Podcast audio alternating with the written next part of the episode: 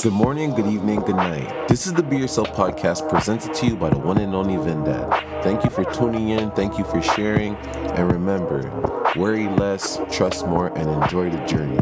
Let's get it. I'm noticing more and more as I get older. My past is one of my best teachers.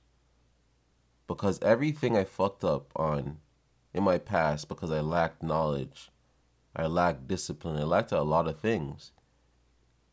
I'm learning from it now when I self-reflect, because there's a lot of times I wasted money on things, or I just wasted a lot of time doing things that never mattered. And it's just like, what was the point of all of that? But there really was a point.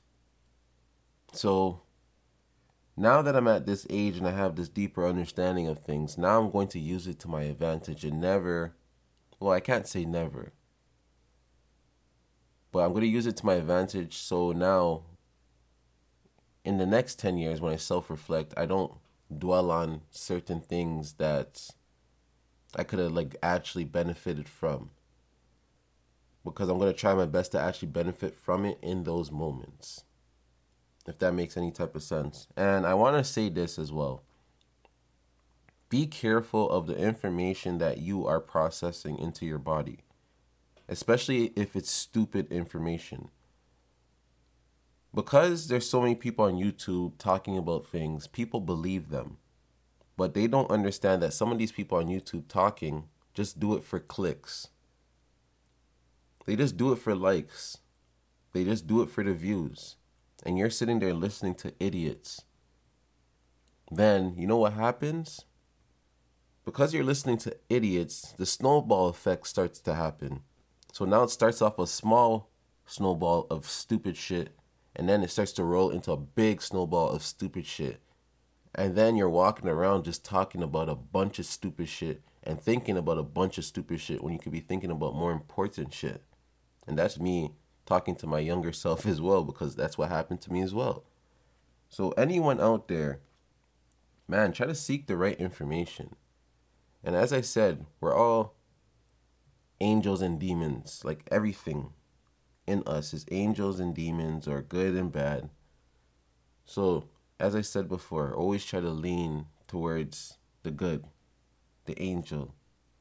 Just like darkness and light, try to lean towards the light, especially if you've been through the darkness. And embrace the darkness. The dark times are very important. And it's very humbling. And it makes you very understanding. It makes you judge less because you understand.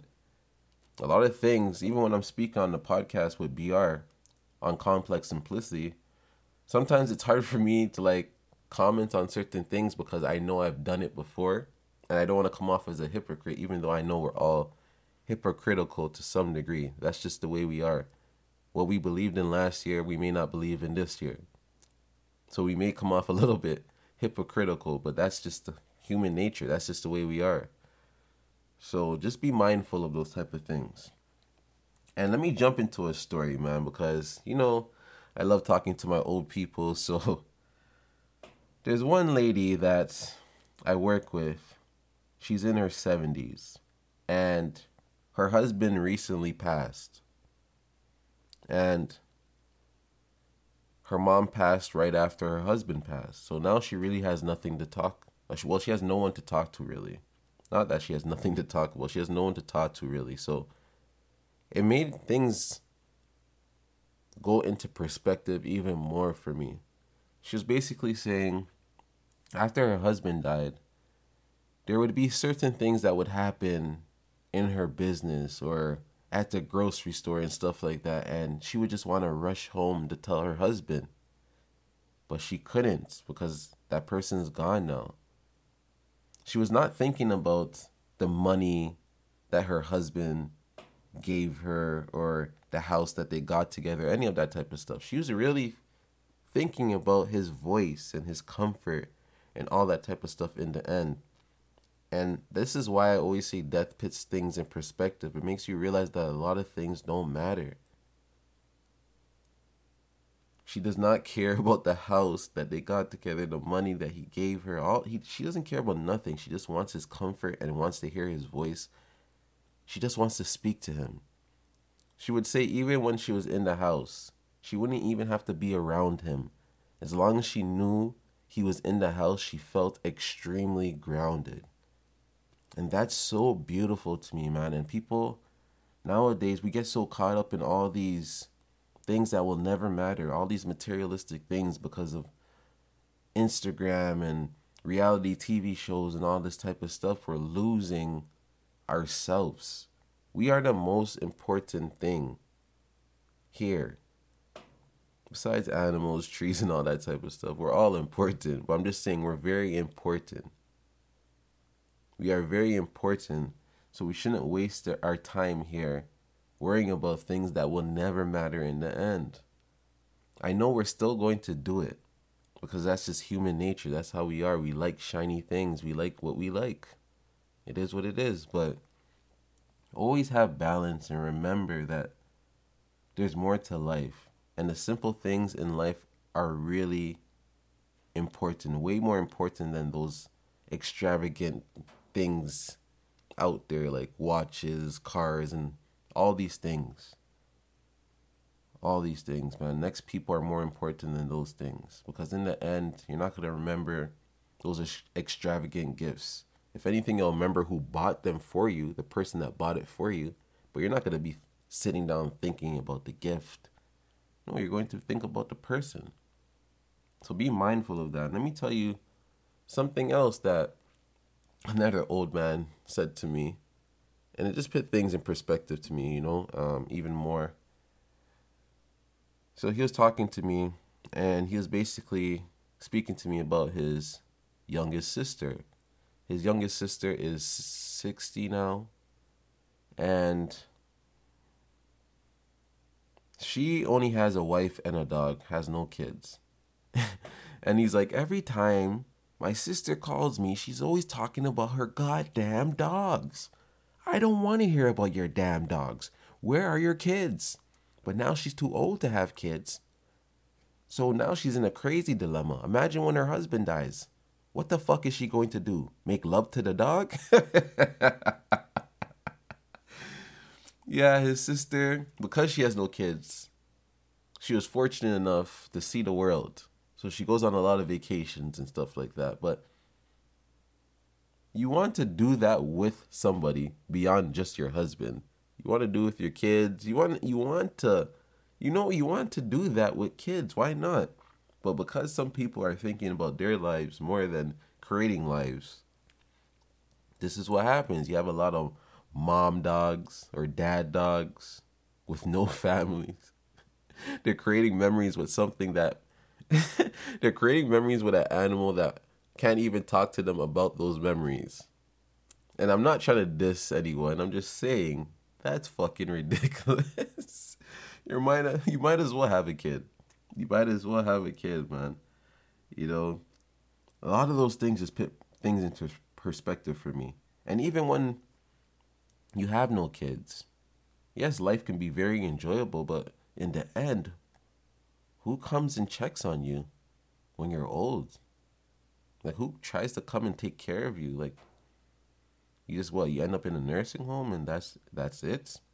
Or do you depend on your siblings' kids to come help you? Like, what do you do?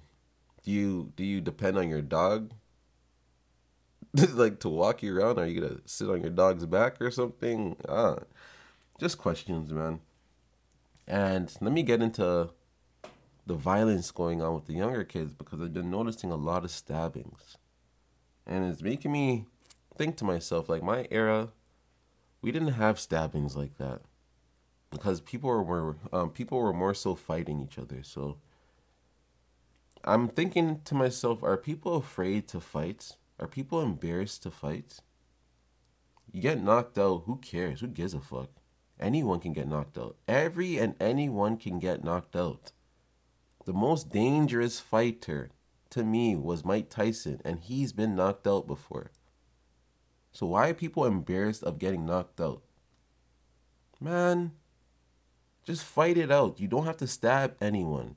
You have more life ahead of you than you lived, and you want to throw it away by stabbing someone or by shooting somebody? Listen, man, anyone out there that's 25 and down, listen, chances are you could live to 50. So why not just live your life? Why would you want to throw away your life? Listen, let me tell you something, especially if you're like 16. Say if you're 16 and you stab somebody and you actually kill them. So now you get to aggravated assaults, you get manslaughter, all these type of charges. Say you have to do 6 to 10 years. That's 6 to 10 years of your life already gone. So if you're 16 and you have to do 6 to 10, you either come out when you're 22, right, or 26. Now, that's a big portion of your life that's in the system already because you had to do 6 to 10 years. So if you live up until 26 and you had to do at least 10 years, that's a large percent of your life already. So focus on the life you have ahead of you because you didn't even live long enough. You're still going to outlive what you lived already because you didn't live long enough. You only been here for a fucking quarter century, basically, and you can live up until 60, 70, 80, and you're trying to throw away your life being childish. And I understand the lack of understanding when you're younger. You don't know how bad things really are. You don't know how dangerous things really are. You don't know that you can really get thrown in jail for a long time until you actually get caught and go through the process. But if you can, try to avoid all of that and stay on point, man. Learn to fight. You guys fight it out. Stop the stabbing. Stop the shooting. You guys have a life to live. You have people to take care of. You have people that love you. So act like it. And even if you don't have people that love you and care about you, care about yourself. Love yourself. You need yourself because no one else can be you. So if anything, we all need you as well.